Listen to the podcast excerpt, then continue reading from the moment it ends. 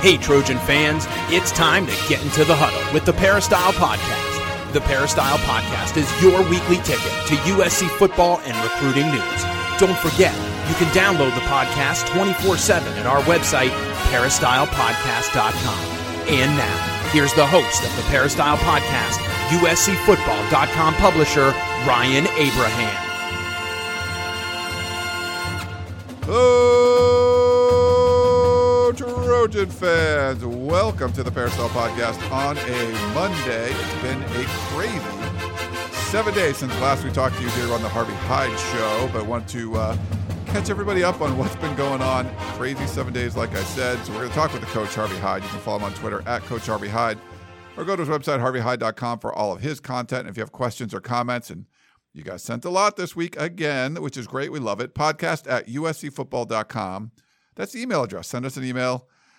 Put, tell us what's on your mind uh, and questions, comments you have. You can also call or text us at 424 254 9141. We got some text messages today. We got some voicemails.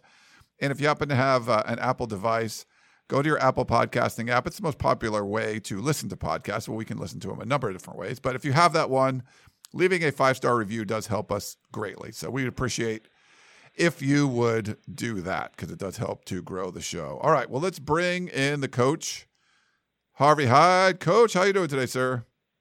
Buddy, I'm doing pretty good. I, I tell you, I'm going to tell everybody to buckle up because I don't know what's going to happen right after this show.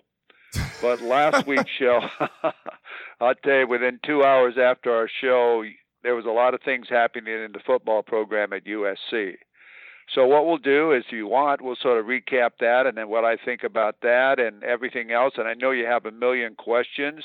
So rather than you and I just talk, let's get after it. Welcome everybody to the show. Yeah, welcome everyone to the show. Yeah, you're right. Like Coach said, we po- posted the show basically Coach blasting USC's effort against Stanford, and then within a couple hours, Mike Bohn announced on Twitter that Clay Helton was fired. So we're gonna we're gonna that sort of recap what's happening Donte Williams being promoted, USC going on the road, getting a win, backup quarterback, all that stuff. Uh, before we do, I just want to let you know we have a new sponsor on the podcast, uh, Home Field Apparel, and this is cool. So if you guys seen the Home Field Apparel um, out there, they have this kind of vintage premium. Uh, it's a premium collegiate apparel brand. Uh, really comfortable, officially licensed apparel, and it's like vintage college designs, coach. So really cool looking stuff. And they are announcing that USC, the end of this week, they're going to have the USC line come out. So they did 16 weeks in a row, their big new Saturday. Um, they're launched a new school every week. Well, this is the last week, and USC is the final week. So there was a big launching. Uh, so by the end of this week, um, you can get your home field apparel, uh, you know, home field apparel for USC, which is really cool stuff. You look at some of their uh, social media, they they actually promoted it on social media today. A lot of USC fans were very excited. Um, so they'll go through the archives of the history of like the USC Trojans and then find like unique logos, mascots, and moments. And then they make these really thoughtful designs about the Trojans. So people have been waiting for this for a while. Uh, a lot of other schools have done it. So um, really comfortable stuff. If you ever tried any home field apparel, it's really comfortable. It's great. Uh, and there's also a promo code. So any new customers are going to get 15% off their first purchase from Home Field. So use the code USC Football, and when you check out at homefieldapparel.com, the promo code USC Football, and you get 15% off. So hopefully you guys can take advantage of that. We'll post something on uscfootball.com as well, so you can get all those links. But Coach, I think you'd like it. The vintage stuff is uh, pretty cool. Well, Ryan, I'll tell you what. The, when you do your tunnel vision and everything, wear that. Wear it. Tell them you need a couple of shirts, uh, one for Keely and and you and whoever you have on, and so people can see it during your uh, podcast. I like it. Yeah, they're gonna they're, we're gonna get some stuff. So uh, it's like they said, launching this week, and uh, yeah, hopefully you guys can go check it out. Homefieldapparel.com. Promo code USC Football. Okay, so uh, we have some news, Coach.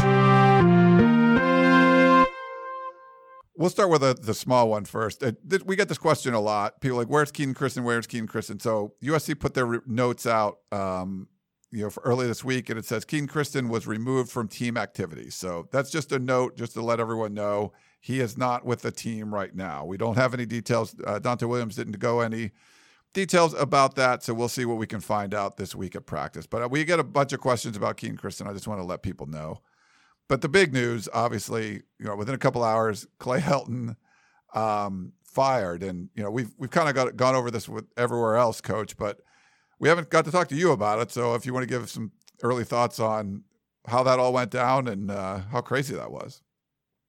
Well, we talked about it uh, a lot last uh, Monday, right? Basically, my thoughts was, uh, and I and I think I said this: a change had to be made in some way, as far as for the public, for the media, for uh, the football team, the whole thing. It wasn't going in the right direction, and there is that period of time where it's time, it's time.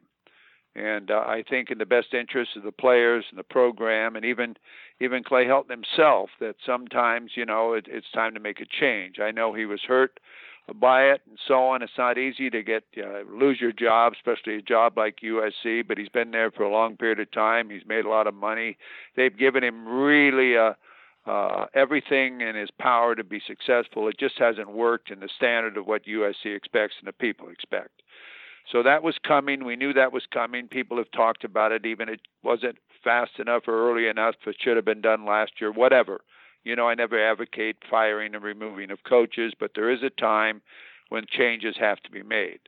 So that happened, and uh, it sort of, I don't know if it shocked the world or not. I think it shocked the world because it was done on a Monday and it was released so quickly that a lot of people, even Donte Williams, didn't even know it was happening until he was told. And uh, and in, in, in a way, uh, I think that it's it's it's been something that is needed and and it's a fresh start. I mean, I don't know if Donte will be the head football coach. I'm not saying you that he should be, but at least he can get some things in order, which should have been in order for a long period of time. Keely came out with a great release, and I want to congratulate her on some of the things that she uh, wrote in her article. and it's it, they're things that I've been talking about for five years, Brian, and you know that as far as how you wear your uniform, how you wear your socks. I mean, if you're on time, the hoodies, the this, the that, and all the different other things that you, I think, that represent the university as far as people on and off the field, the way you look, the way you act, uh, you know, the way you talk. I think that's something, and I've been quite critical on that, and also the social media portion. Sometimes I've been qu- quite critical on that of what they send out. So I think, and I wasn't aware of some of the other things, such as late to meetings, and nobody did anything about it, or, or you know, and the first thing he said was take your hoodies off and your hats off and be here on time, or you're not going to play, and late to workouts in the weight room. All of these things, you know, I used a term, if you remember, termites. You've got to get rid of the termites in the program, or it'll eat it up, just like it'll eat up a house. And also, I wasn't aware that the players were walking on the SC logo. That's a tradition there that nobody walks on the SC logo. That's all things that are part of the tradition in being a Trojan. And uh, he put a stop to that immediately. And uh, I'm proud of him to do that. He's not afraid to do that. Like I say, he's their buddy. That's why he was named the head football coach. Was he's a great recruiter. He has a great relationship with the players they respect him and when he comes down with these type of things and you know the way he started his meeting i can't say it on the air all the bs is through here. And i think that's the first notice that you needed to do in the program is get the players attention.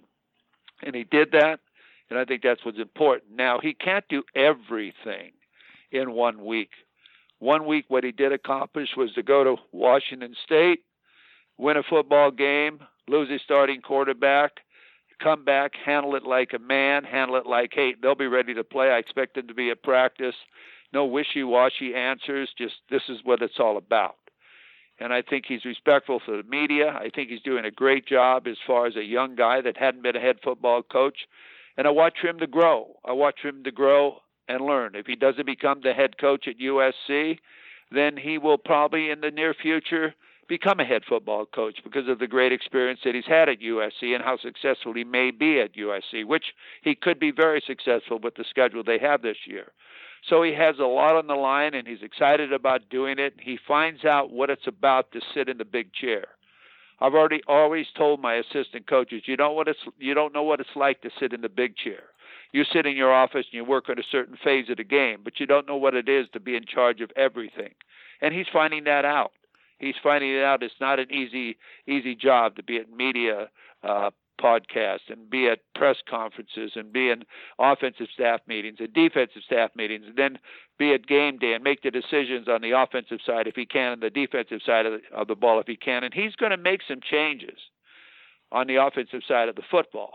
He he is embarrassed. I think everyone is embarrassed when a USC football team rushes for 26 yards. There's no way in heck you can accept that it's the same old story every week everybody's getting tired of that you don't win championships by doing that.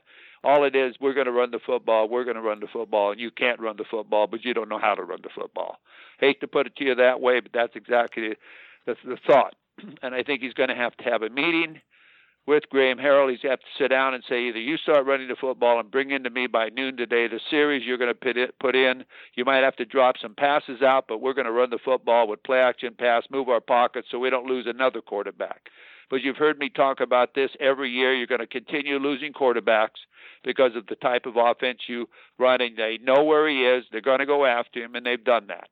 Even uh, the knee of uh, Jackson Dart. I mean, such he's a he's a courageous guy, and I think the whole team played up to that, seeing that he would play hurt, not brought out of the game, that he would not come out of the game, and I think that brings the fire in the team to say, we're going to rally around this guy. This guy wants to play. We're going to raise our level. If I'm six three, I'm going to play six four, and these are the type of things you have to have. So, I think that he has to make some decisions on the offensive side of the football. They did do some better things as far as in the red zone and different things. They became a football team in the second half. They scored 45 unanswered points when they could have shut it down, and they didn't shut it down. I think this is a, a something there that shows a difference between the Trojans now and what they may have been. Not that they would have shut it down under Clay Helton, but they had a new spirit. They had more discipline. They knew what it was about. They were. You know, I saw him walking along the sideline, getting people off the bench that were just sitting there. He was part of the game. Donte Williams, part of the game. I saw a quarterback come off the field and start ripping on a receiver because he ran the wrong route.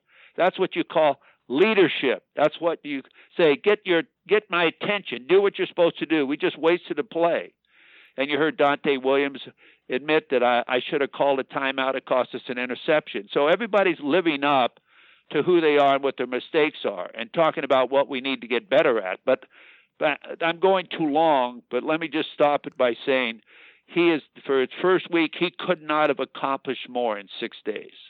In six days, he went to, he went on the road game. He won that game. He came back, and now he's working on his first home game.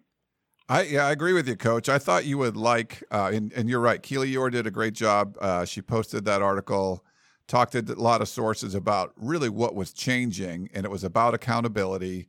And there was a lot of stuff that was going wrong in the program, or just not the way it should be buttoned up players being late for meetings, you know, wearing just whatever they wanted. I mean, it was funny. Even the the press conference, we got to talk to Donte Williams last night. Um, Jackson Dart, you know, the quarterback, the hero of the game, was wearing sleeves, and he didn't want him to wear sleeves under his uniform, and and he said that, and he fumbled, and basically said, you know, don't wear sleeves, and maybe you won't fumble. Um, even though the guy was the hero of the game, it just seemed like he stepped up the accountability.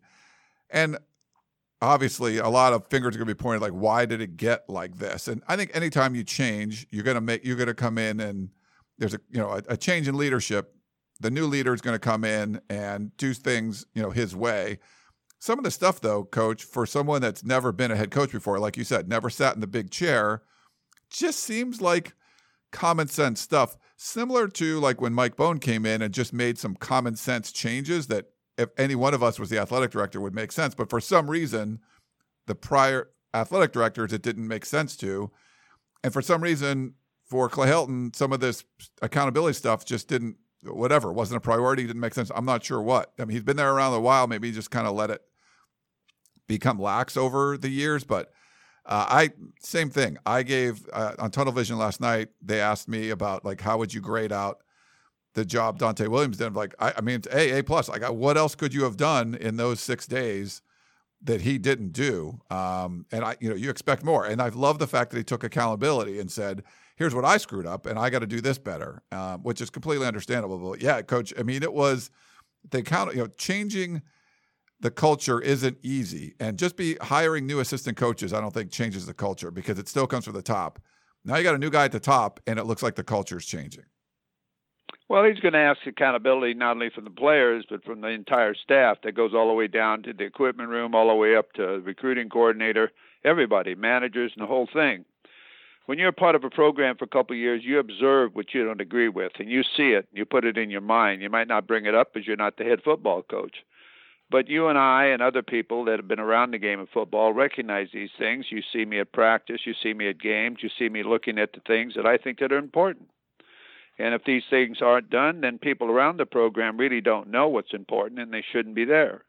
And it goes back to people that are part of the program that are, and I'm not blaming it on Mike Bohn or anybody else, but if you've been in a football program that has the things that are necessary, you know the tradition of the university, and you know what people expect and uh, they weren't getting that product, and that's why the people booed at the last game. The people were fed up with the whole package, and that's why finally, finally, Mike Bohn had to make a move, uh, and he got the approval from Carol Folt, and uh, and I'm glad she did because uh, there would have been a lot of trouble going on. Yeah. Uh, well, then there's the game. Um, so USC goes up there, down 14, you know, Donte Williams and some of the coaches and players talked about maybe ever got the guys were pressing a little bit. Um, and then things turned around 45 straight points. And, you know, obviously Kedon Slovis gets hurt on the very first series of the game. Uh, the defense looked sort of like wishy washy and like they they did against Stanford, but they fixed that, got some sacks. Um, USC scored points. There was a defensive touchdown again, like you saw in week one. Um, what are your? We have some questions on it, but what you know? What are your thoughts on on the game and how the team played?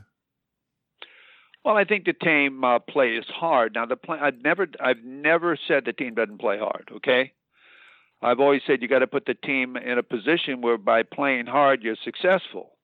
I've always said that you can play hard, and if you're not doing the correct things and you're not in the right position as far as doing the things, no matter what you do, you're not going to win a win a football game unless some freak thing happens, like the Trojans have experienced in the past, where they've been able to win football games. I think there's things that need to be corrected on the defensive side of the football, and if you're a football coach, you know exactly what they are by watching the defense play, and you watch two weeks in a row, and I said it, you watch the first play of the game, the running game against uh, USC. It ran towards a, a, a preseason All American and went for a touchdown, kicking him out, not understanding how to play the position he's playing. And the first play that Washington State runs, they run right at him the right way. In the same type of play, a big running game uh, gain right there.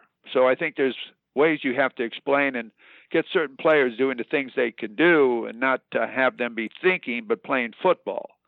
So I think there's a lot of things on the defensive side of the football that need to be corrected as far as technique wise and putting players in positions where they can be successful and play their football game. You recruit them for a reason, so put them in a position for what you recruited them for and let them play.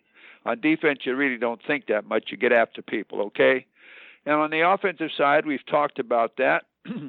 uh, we don't have to go over that again, but I think eventually he'll learn that we need to go under center and uh, USC does have to have some type of short yardage philosophy where if you have a short yardage play and a yard or whatever it might be, you don't want to run four yards to get to the line of scrimmage. You want to be near the line of scrimmage before you start your play.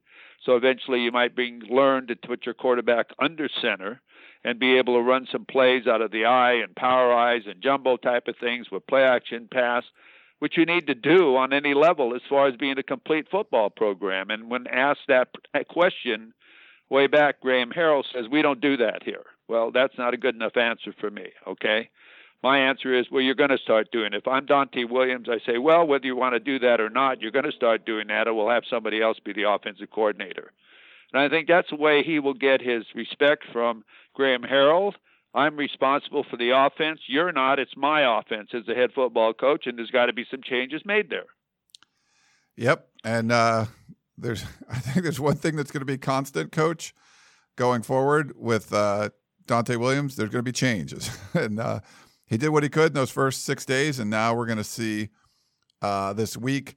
We have quite we're um, we're going to talk about the the quarterback situation a little bit too, but we have questions no, on let, that. Let me let me just interrupt you for a minute. Oh, it's go a ahead. funny thing, okay? Sure. And I don't mean to be this, but it just came into my mind.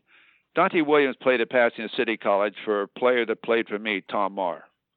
tight end coach. He became the head football coach there. He played at Pasadena City College for me, then went on and played for the Denver Broncos and so on. He's now the he was the head football coach there when Donte Williams went there. So maybe if some of the things we were doing there that Tom Mark kept, he remembers those things. When you have successful programs, are the little things that make a difference.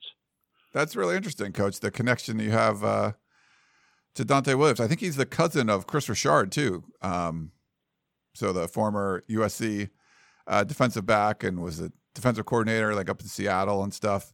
Uh, he's still coaching the NFL, but um, yeah, there's some interesting uh, connections there.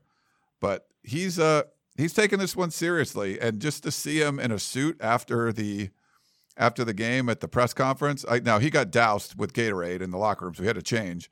Um, but just little things like that, coach, it seems to be working. I always loved when you would talk about you go out to practice and everybody looks like they're just walking through the motions and you just change something like okay everyone doesn't look like they're into this I like you've sent all your coaches your assistant coaches off the field before. You've done you've mixed things up. Whatever it is you just do something different.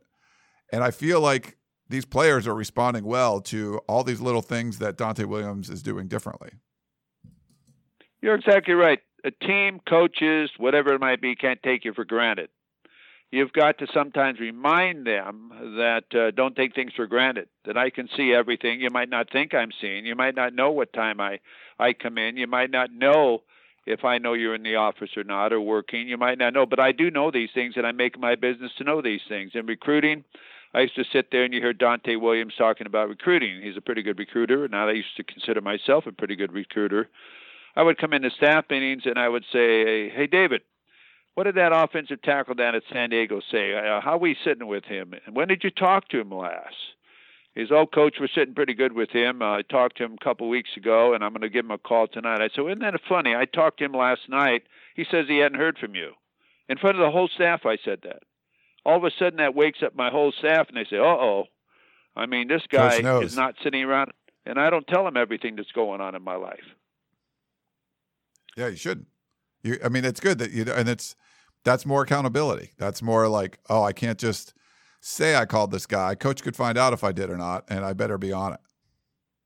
That's exactly right, and you better be calling him without me checking on it. Nice. Okay. Well, uh, why don't we? T- we'll talk about the game a little bit more. We got to talk about the quarterback stuff.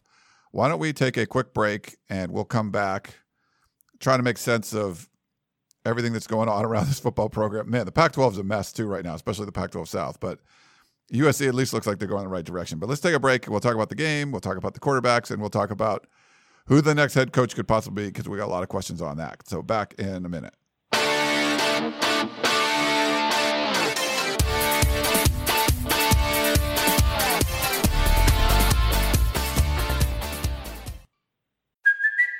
It's Kaley Cuoco for Priceline. Ready to go to your happy place for a happy price? Well, why didn't you say so? Just download the Priceline app right now and save up to 60% on hotels. So, whether it's Cousin Kevin's Kazoo concert in Kansas City, go Kevin, or Becky's Bachelorette Bash in Bermuda, you never have to miss a trip ever again. So, download the Priceline app today. Your savings are waiting. Go to your happy place for a happy price. Go to your happy price, Priceline. All right, we're back here on the Peristyle podcast. Coach, while we were talking, just to go back to the home field stuff a little bit, so it's not going to be released until later. They sent me the designs to, so I could see what they look like. Very cool looking stuff, very vintage stuff. I think uh, USC fans are going to like them. Not allowed to share them, but I just want to let you know they sent them to me actually while we were recording. So uh, cool stuff there. Okay. So why don't we go to a question? This one's from LA Fred. And this, I thought this was interesting because we talked about 14 nothing, and it could have been worse. Uh, USC had a goal line stand and stuff. But LA Fred wants to know what was the turning point of the game? That goal line stand, when I believe it was 7 nothing at the time. Uh, Jackson Dart coming in with his energy.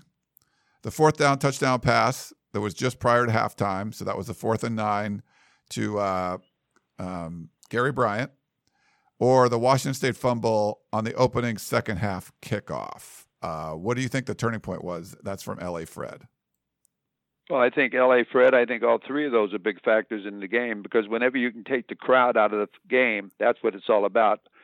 the crowd there watching the state is crazy. It's all students. They get crazy. They're having a great time and so on. And the only way they don't get crazy is you uh, turn it around and all of a sudden they can't party. They're watching it. They're in disbelief of what's happening to their team. In a way, uh, they sort of beat themselves as far as going for it on fourth down that time. They got to be greedy. They would have been up 14 zip, but they went for a touchdown. Sometimes you get too greedy and go for it too many times on fourth down. And if you look at the percentages of of uh, what that works going on fourth down, it's not in your favor. So I think that's it, and I think the interception, I think the fumble recover in the end zone for a touchdown, it in, it enlightens your team to see that all your hard work and what you're doing and different people are having success. I think all of that is part of what brings your team uh, back and turnovers, lack of turnovers, and, and creating turnovers, field position, and the whole package. So I think that's all big. The big play to Grant uh, uh, to Gary Bryant at the end of the half was really exciting for people to see that happen. Nobody expected that to happen. A great pass, that uh, post down the middle of the field. It just was. Uh, a surprise. It even ignited me. I don't know, Ryan, how you felt, but I said, "Oh my goodness, they threw the ball to somebody else." Not that Drake London didn't catch a lot of footballs, and I wouldn't throw the football to him. But you got to let everybody know, no, don't cheat on me now. Don't cheat on me with Drake. Don't cheat on me with uh, the, my outside receivers, Washington or whoever I have in there, please, because if you do, I'm going to burn you somewhere else. So I, I like that. I think all of that stuff, the big plays, the turnovers, that when we take the uh, or when USC took the crowd out of the game in disbelief in the third quarter, scoring four touchdowns in the third quarter, something they haven't scored a touchdown in in what eight games or something in the third quarter. I think made the turning point in the game. Yeah, the the not scoring. I think a third quarter touchdown in seven of the last eight games. So getting four in that one was big too. But good good question from uh, LA Fred. Let's play a voicemail for you, coach. Yo, Ryan, fight on. This is Ricardo. I'm calling from Cologne, Germany, Southern California native USC alumni. This is the first time that I have had fun watching the Trojans and I don't know how long. And I, you know, what I really wanted to do was send a shout out to Coach uh, um, Harvey Hyde because he had made the comment um, when I was listening to to your podcast. I don't know, maybe, maybe like three weeks ago he had said that Jackson Dart looked like the best quarterback out there in training camp.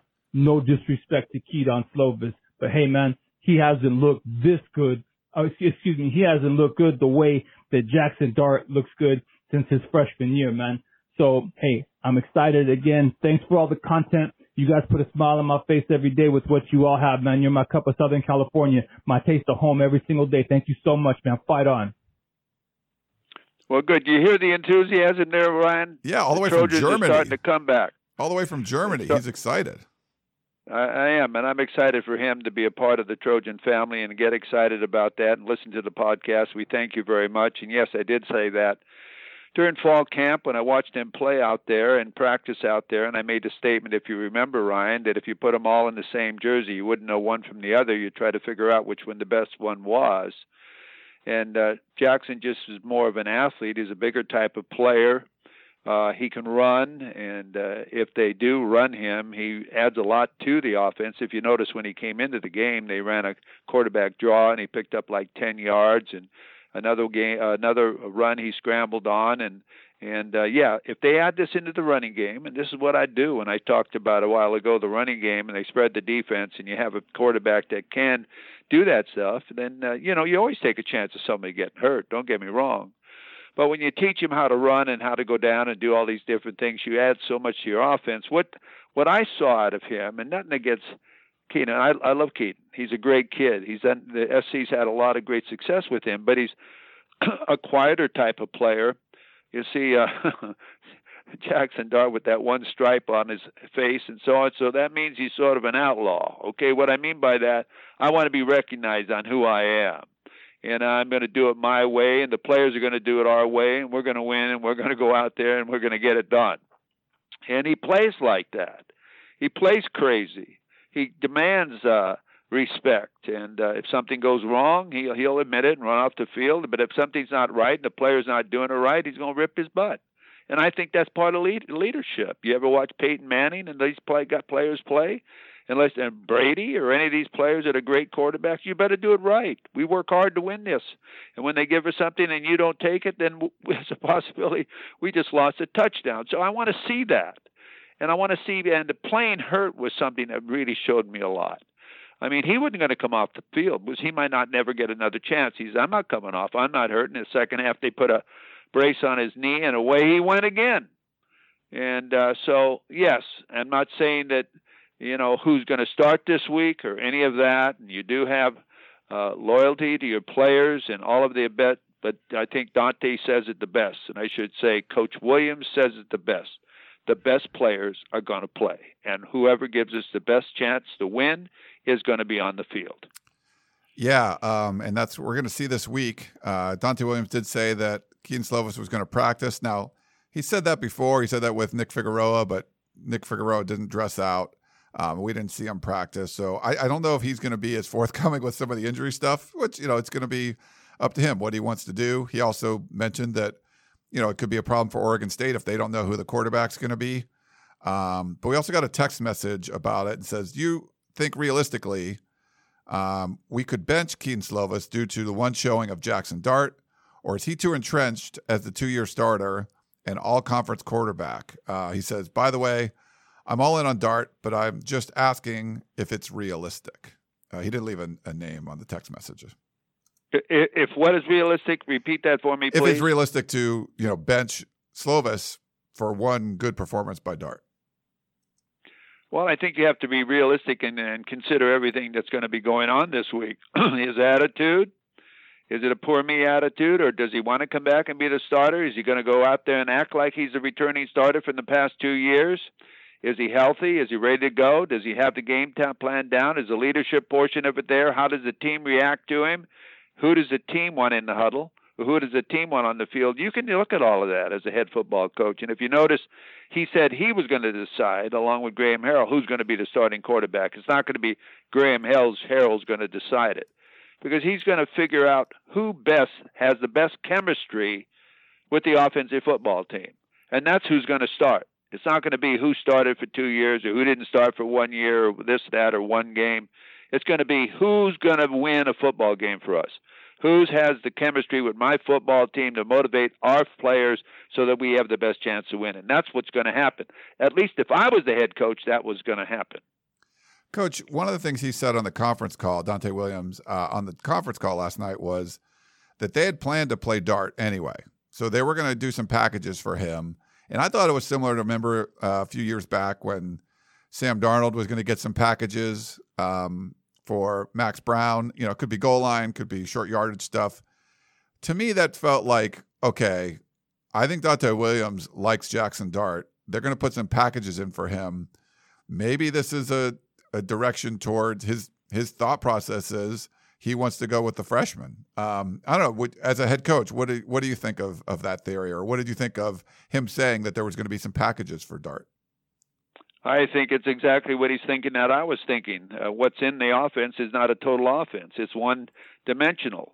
And uh, I think, and you know that too, Ryan. I don't know if anybody else, everybody, when you rush for 26 yards, you could run 26 quarterback sneaks or whatever, and you get more yardage than that. Okay, run 10 quarterback sneaks, and you might get more than 26 yards. That's embarrassing stat, especially for USC or any football team that's supposed to have quality football players as far as the running game and everything else and what you're doing. And I think he that was impossible to get to all that last week. He was sitting in offensive meetings trying to learn the the verbiage and how you call a play, but he doesn't know that. You can't figure that all out in one week. I mean, that's a very difficult thing to do. But he's going to sit down and find out exactly what he wants and says he'll say, "Now we're going to do this. Now you put it into your language." Well, how does your language say this is what we're going to do? Whatever it is, do it because I'm going to call for it and I want to see it during the football game. And that's the way he's going to go about it because he doesn't know the language that they use. It's impossible for him to learn that that fast. This is what I want as far as the series and this and that. Now you put it in your language and get it done. And as I said earlier, you do that as a head football coach, and I say you do it good with a lot of enthusiasm. Don't give me this locker room lawyer thing that oh man you're messing up my offense. Do it or I'll get somebody else to do it the way I want it done. Yeah. Uh, okay, let's see. We have uh, another voicemail. Let me play it for you, Coach. What a difference a coach makes. Anyway, uh, listen, I heard uh, Coach Williams the other day say that he was happy to be back on the sideline because being up in the booth, he couldn't really be in touch and communicate with the players. And he showed it right away. When number eight made that bonehead uh, out of bounds, that late hit, uh, he pulled him on the sideline. He was talking to him. And you could see the dejection in the kid's face. And right when he finished, he tapped him and he kind of motioned toward the field. It's like, okay, now get back out there. And, and the kid's face lit up. And that, what I'm saying is any coach worth his salt would have known he had an assistant on his team that needs to be on the sideline talking to players been instead of being in the stupid booth where he can't communicate. And that's why this guy had to go because he was clueless on how to manage football. I love this show. I can't wait to listen to it every week. Fight on. Well, thank and thank God. Well, thank you very much. Thank you very much. I didn't mean to interrupt you there. Val from uh, Pennsylvania. he, he gives some you. pauses at the end, Coach. so I didn't want I didn't want to talk over him now. That's but, all right. Uh, but uh, yeah, I agree with you 100%. That was a stupid play. You're not going to win championships with non-disciplined players, and that was a non-disciplined move. That was a move he did without thinking. He did think, but he still did it. And I would pull him off the field the same way, and I'd say, "You better think about what you just did. Look where our team is and where it was supposed to be. Look what it just cost us. These other guys on our football team. Look, look up and down the sideline. They all had to pay for your stupidness. Look at them all. It's, it, just look at what you did." I mean, you hurt all of us. You hurt me. You hurt the fans. Go look up in the stands. All these people saw you on national television do that. What do you think the NFL scouts thought about that? I'd say just think about what you did before you do things, son. And I'd say now forget it after that. I don't want to see it again. Stand out, miss this play, and since I'm his position coach, I'd say in the next play, get in there, and I'm going to watch you closely.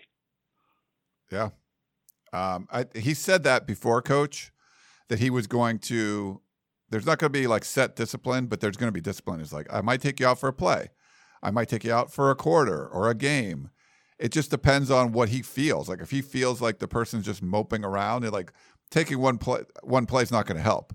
But if you see the look in Chris Steele's eyes and you're like, he gets it. He's out for a play and he's going back in, and he doesn't commit a penalty the rest of the way. I think I like that approach to the discipline. It's just it, you don't have to say anyone that commits penalty, you're out for the rest of the game.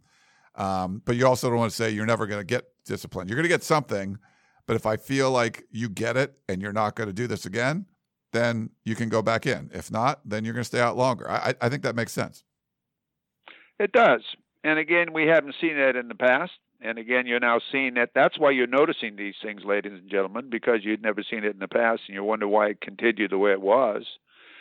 And uh, these are the changes that are necessary as far as getting in uh, into the uh, type of football program that USC people want. And if you're going to be successful, if you don't have discipline on and off the field, you just can't get it done. You've got to have that. People got to understand their roles in the classroom as well as on the football field, in the dining hall, hole, in the bus when you're on, right on the bus, the way you ride on the plane. Every single thing you have to have accountability. I used to tell my players, you never get a first, uh, second chance at your first impression. When we arrive in the airport, we want to look better than anybody else. When we get off the airplane, we're going to clean the airplane. Our manager is going to clean the airplane. We get leave the pl- when we leave the locker room at Washington State, we're going to sweep the locker room. It's going to be cleaner than when we came. And we want everybody to know that we are the best they've ever had there. And I think these are the things that are necessary to do. And if no one wants to do it, I'll do it myself. And these are the things and way you pass on messages that we want to be the best. And it's just not on the football field but it's everything that we do. We got a question from our buddy Sergeant Strong. He says, Well, now that Clay is fired, do you think Donte Williams can right the ship and get these boys on the right path? I know we had a nice win against Wazoo, but they're not that good of a team. Also, if they pull off wins and say go 11 2 this season, do you think the administration would keep Donte on as the head coach full time? It makes me nervous that that's what they would do. Anyway, glad we don't have to keep saying fire Clay Helton and we can move on from the stain if the uh, of the uh, Sark and Helton era. Okay, that's from Sergeant Strong. Well, Sarge, you got to play one game at a time, like Donte says. You got to play one play at a time, one game at a time, and add them up at the end. Uh, for me to say at this time if he should be considered as the head football coach, that's impossible for me to do because I want to see just how this team changes, how this team changes offensively, how this change this team changes attitude wise, the whole package. I'm not saying that he shouldn't be considered, but I'm saying you've got to wait and see because he's never been a head football coach before. And a lot of these other programs that we're considering or they're considering as head football coaches, we've been watching for years. So you've got to be able to evaluate and see what Coach Williams would be, be to the program, and to be able to do that now is absolutely impossible. And you got to compare it with what's available and all of the rest. So I can't answer that questions. I want to wish him the best. I hope that they do have a great year where he would be in consideration. But to say if he would become the head football coach is impossible for me to say. Yeah, I would I would agree with you, Coach. I I would say this. I think the administration is going to um, make a good hire. Uh, I think they're going to hire the right person. I don't think they're going to hire someone that's not deserving. And I think that's what USC fans were worried about. And I don't think you have to worry about that too much. So uh, this one's from Don. So he said the first presser in five years where a coach didn't congratulate the opponent and then say we were playing for championships. What's going on? Fortunately, during the last two years when Helton came on, I turned off my computer listening to the, a Georgia presser. JT Daniels sounded like a coach, and USC's Clay Helton sounded like a cheerleader. Fight on with Jackson Dart. Forget USC just played three bad teams. Uh, that's from Don.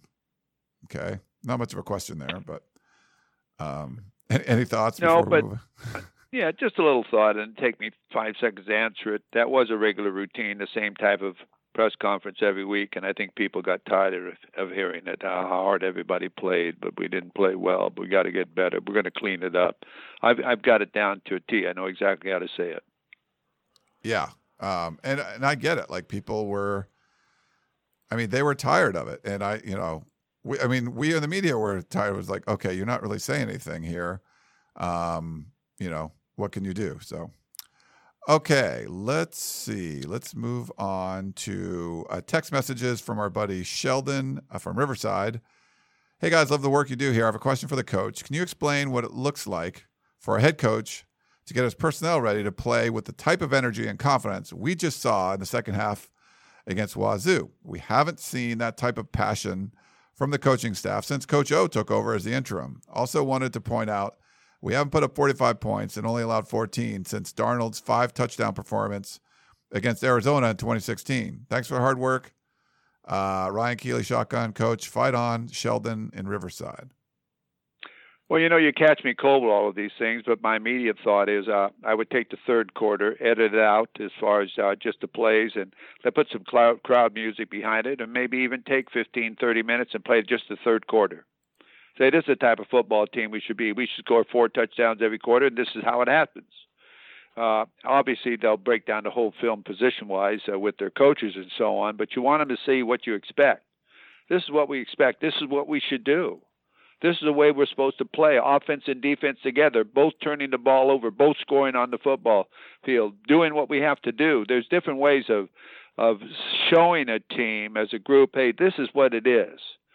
And uh, and and I would, you know, I haven't had a chance to think about other ways, but there's ways of doing this. I mean, I've done it when we've uh, played so bad. I threw the film away never showed it. I said, I don't. I'm embarrassed. I had to throw all those copies of the films away because how bad we looked. I'm afraid somebody might get them.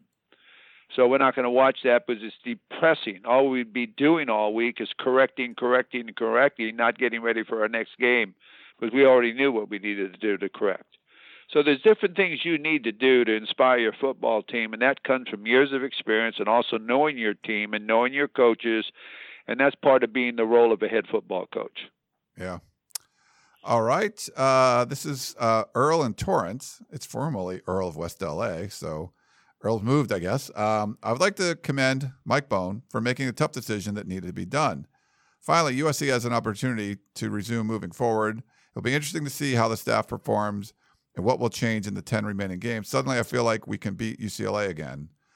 Fight on, way to go, Mike Bohn, Earl, and Torrance. Yeah, especially after UCLA uh, got beat by Fresno State, which I think Fresno State's a good team, but um, sort of things switched around. Everyone was on UCLA, coach, and uh, now I think they're going to be excited about USC again.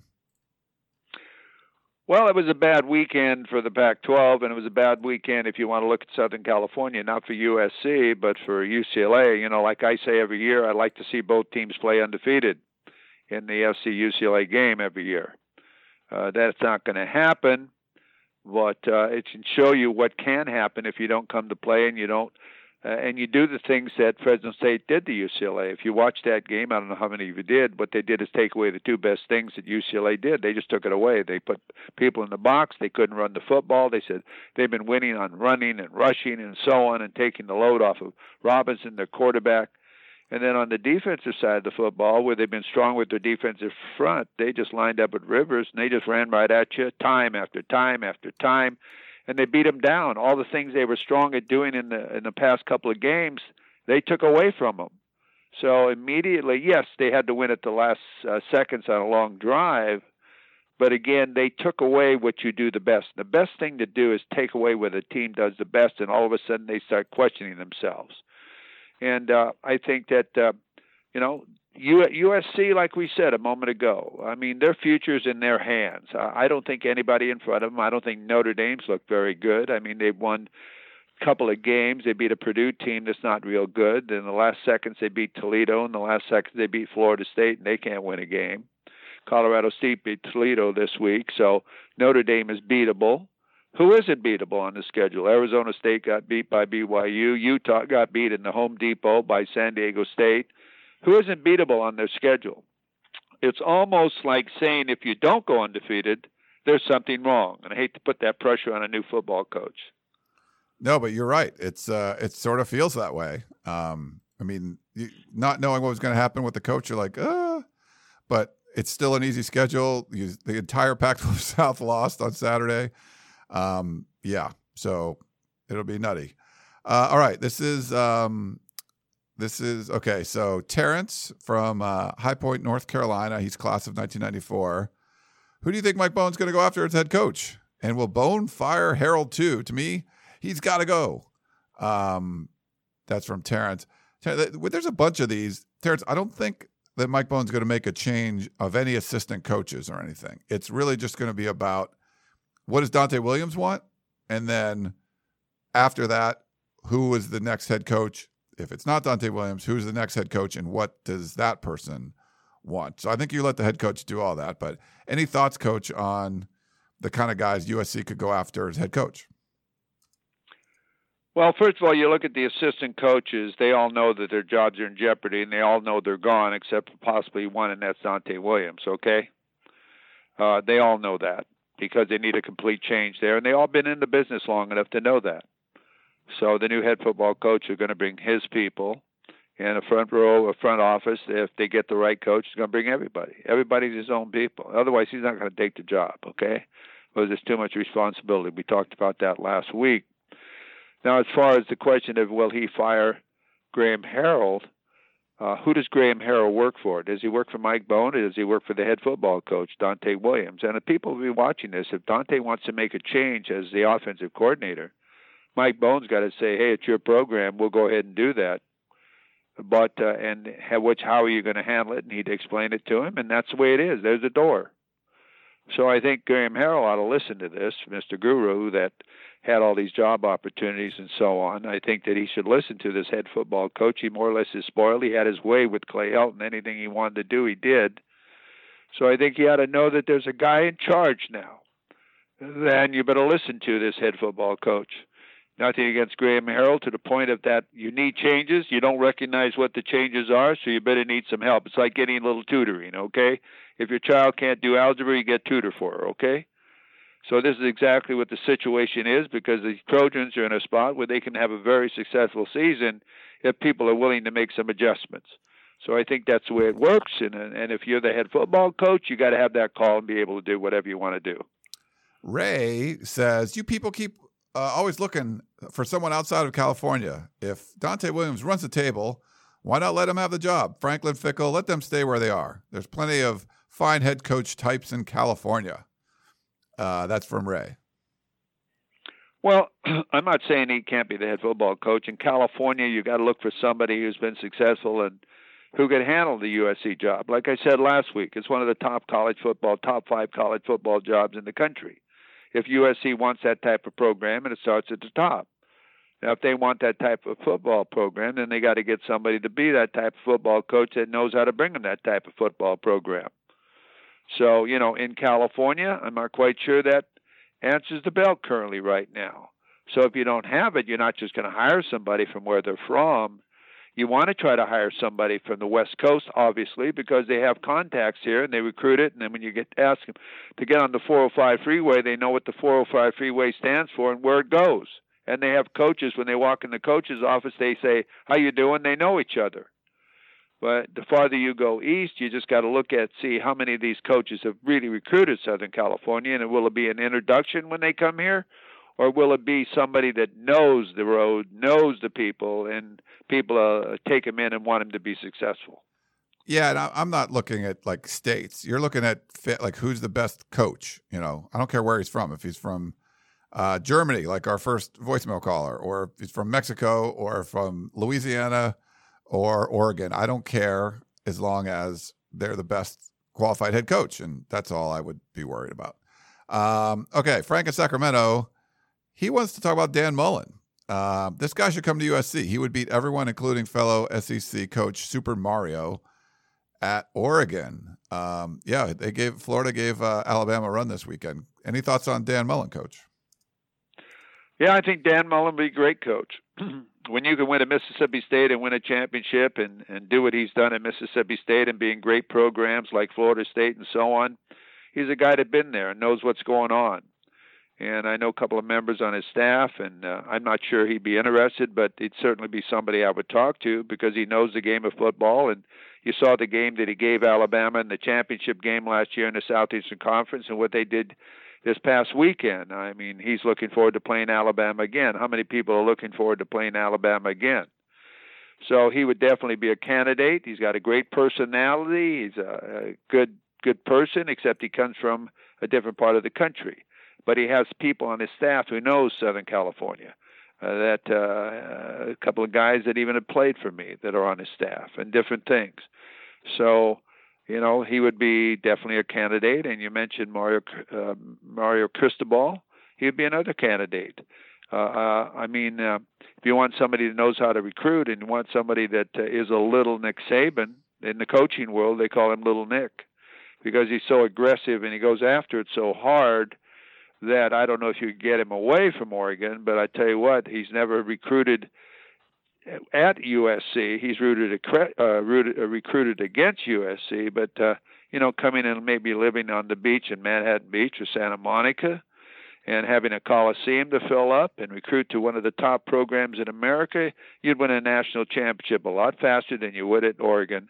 And uh, he's got a lot of great recruits that might come with him. But I'm not saying they're going to go after him, and I'm not trying to say Donte Williams will not be the head football coach. But I'm saying these are the type of individuals that USC should be talking to. People of this class and this type of person that deserves the opportunity to be at USC. You want somebody that is equal to USC so that USC and them together can win national championships. I agree with you there, Coach. Um, speaking of Nick Saban, uh, this is a text from Ian in the Santa Clara Santa Clarita Valley. Georgia is arguably a top 10 program. I wouldn't say arguably, they're certainly a top 10 program uh, in the country. But two, uh, uh, he says, like USC, uh, not even close. Kirby Smart is a brilliant defensive minded coach. Uh, they absolutely manhandled Clemson, made them look like a subpar FBS team. You don't need to be from LA to qualify as head coach as USC. He's making six and a half million a year. Something tells me eight million a year might bring him out here. Make it happen from Ian.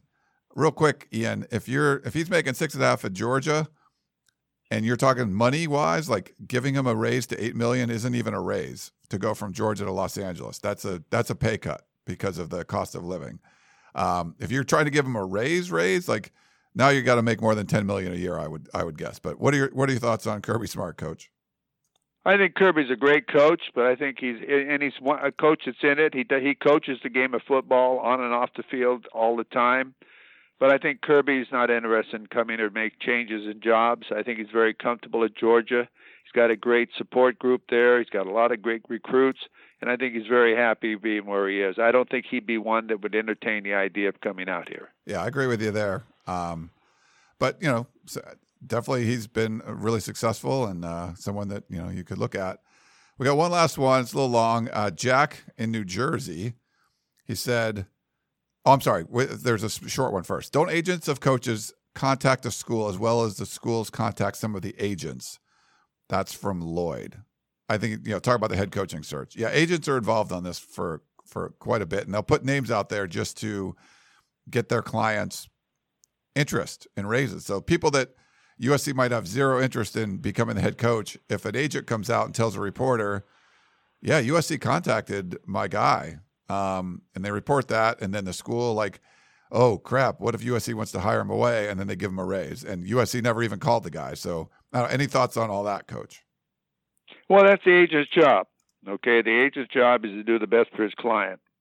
And uh, if it is doing it that way through the media, saying, "Hey, they've contacted it," even if they haven't, or say they my my my coach would be interested in that position or whatever. That's the agent's job. That's why every coach has an agent now. Even assistant coaches have agents now. In the NFL, a lot of them in college. Because sometimes as an assistant coach, you're afraid to ask for a certain amount of money, while your agent isn't because he makes more money too. So that's what you're hiring. They're better agents than others. You've got to have some that can know how to get it done and has the contact with the media and how to get it done as far as on radio and television. You ever hear the television con- commentators say, now this guy is going to be a head coach someday. This guy really does. He's going to be a head coach someday. Well, you know, where do you think all that comes from? Talking with their friends. Maybe if you threw that out, we'd really appreciate it because he's trying to get a head coaching job. It's who you know, networking, the whole package. Yeah, it's funny on the I forget I think which game it was. I think it was I don't know. There, there was a game yesterday and so for some reason it was Gus Johnson, so it was a Fox game, NFL game.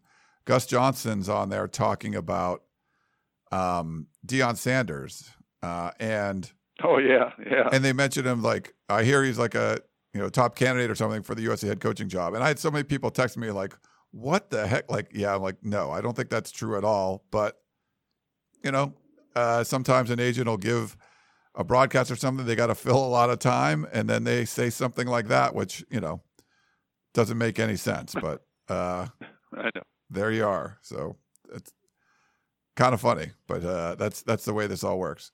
Okay, we got one last one, and let's see. This one is from Jack in New Jersey. It says now that Clay Helton's gone, we as listeners can have fun discussing who might replace him.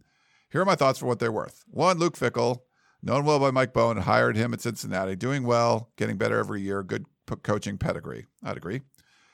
Uh, Brian Shaw, I think he's talking about David Shaw. Brian Shaw is a former Laker.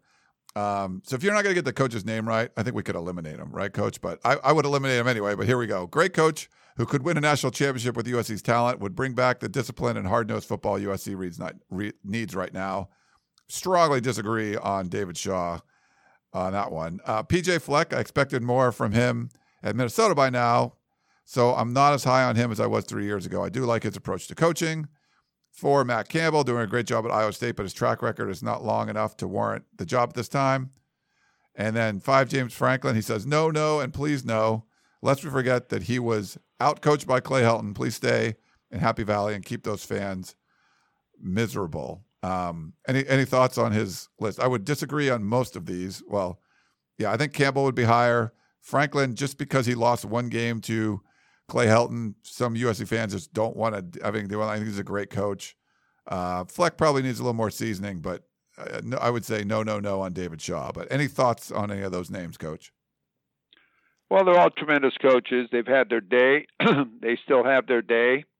I mean, David Shaw is a well-known coach on the uh, West Coast and nationally, uh, but I don't think he'd be interested. I think he's found a home there and uh, I think he'd stay right there. There was a couple of years ago when uh, I thought he'd be a hot candidate for USC when he was having those great teams. When uh, USC was still running the football, he'd have been perfect at USC, but that didn't happen. I mentioned it to a couple of people, uh, an athletic director at one time, and it didn't uh, it didn't phase him. So that's the way that goes.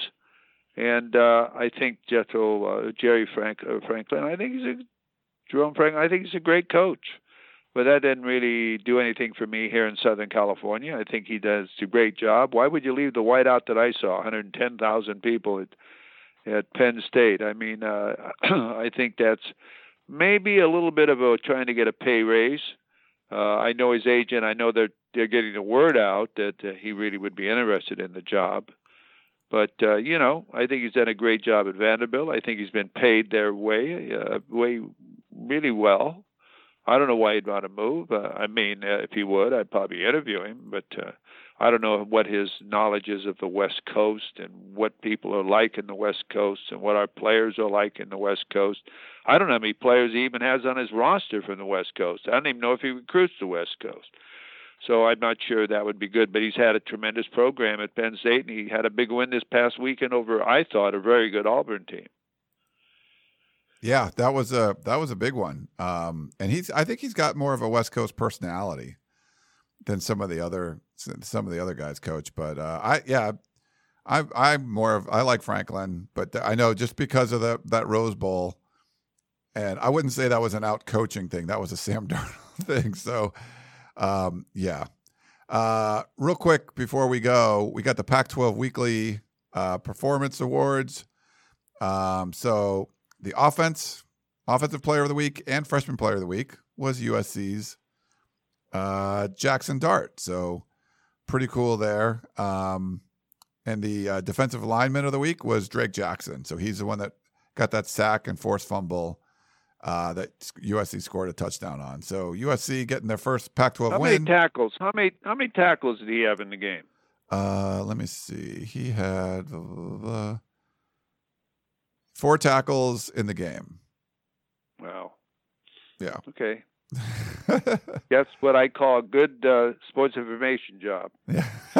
Tim Tessalone did a hell of a job. It was a splash play, obviously. Um, Come uh, on, I really think he's good. He could be a great player. I expect more than that out of him. Okay, that's what I'm trying to say. I want a guy that's kind of, already said he's coming out. I want to see him disrupt everything. Okay. Yeah, and uh, yeah, you know, I think he's starting. He's he helped on one of the other sacks where they were uh, focusing on him uh, when he had dropped yeah. into coverage, and I think it allowed allowed Kanai Mauga to get the sack. But you're right. I think we want to see some more numbers from uh, Drake Jackson. All right, well, coach. You know, I just think I just think he's good. Could has the potential to be a great player, and great players make plays. And uh, you know, yeah, he recovered that fumble eh, or helped cause that fumble, but I want to see that happening all the time around the football. And uh, you know, I'm just trying to motivate him and motivate the coaches to get him in the action more, not drop him away from the play, but put him in the play. That's yeah. all. All right, Coach. Well, good stuff. Uh, a lot of questions. Thanks for everyone for sending all of those in. And uh, yeah, we'll uh, wrap things up. We'll have Keely Eure on a little bit later this week. We got uh, you know USC is going to be taking on Oregon State. Um, so me and Keely will kind of talk about that game a little bit. They'll have a Family Feud podcast as well. Thursday night we'll do our Tunnel Vision. So more shows and everything coming up. Uh, all you can find everything you want over at uscfootball.com. But great stuff, Coach. Thanks again for coming on. Well, thank you very much. And again, this is just my opinion and our discussion. And again, we want to thank you for listening. And nothing's personal for coaches, players, or anything. But uh, it's basically, as I look at it, if I was a head football coach, what I'd want out of what we have. Sounds good. All right, that's the coach. Follow him on Twitter at Coach Harvey Hyde. I'm Ryan Abraham. You can follow me at Inside Troy. Thank you so much for tuning in to the Peristyle Podcast, and we will talk to you next time. You've been listening to the Peristyle Podcast presented by USCFootball.com. Be sure to tune in next week for the latest news on Trojan football and recruiting. And don't forget, you can automatically download the podcast directly to your smartphone or tablet for free. Just click the iTunes link on peristylepodcast.com or search for Peristyle Podcast at the iTunes Music Store.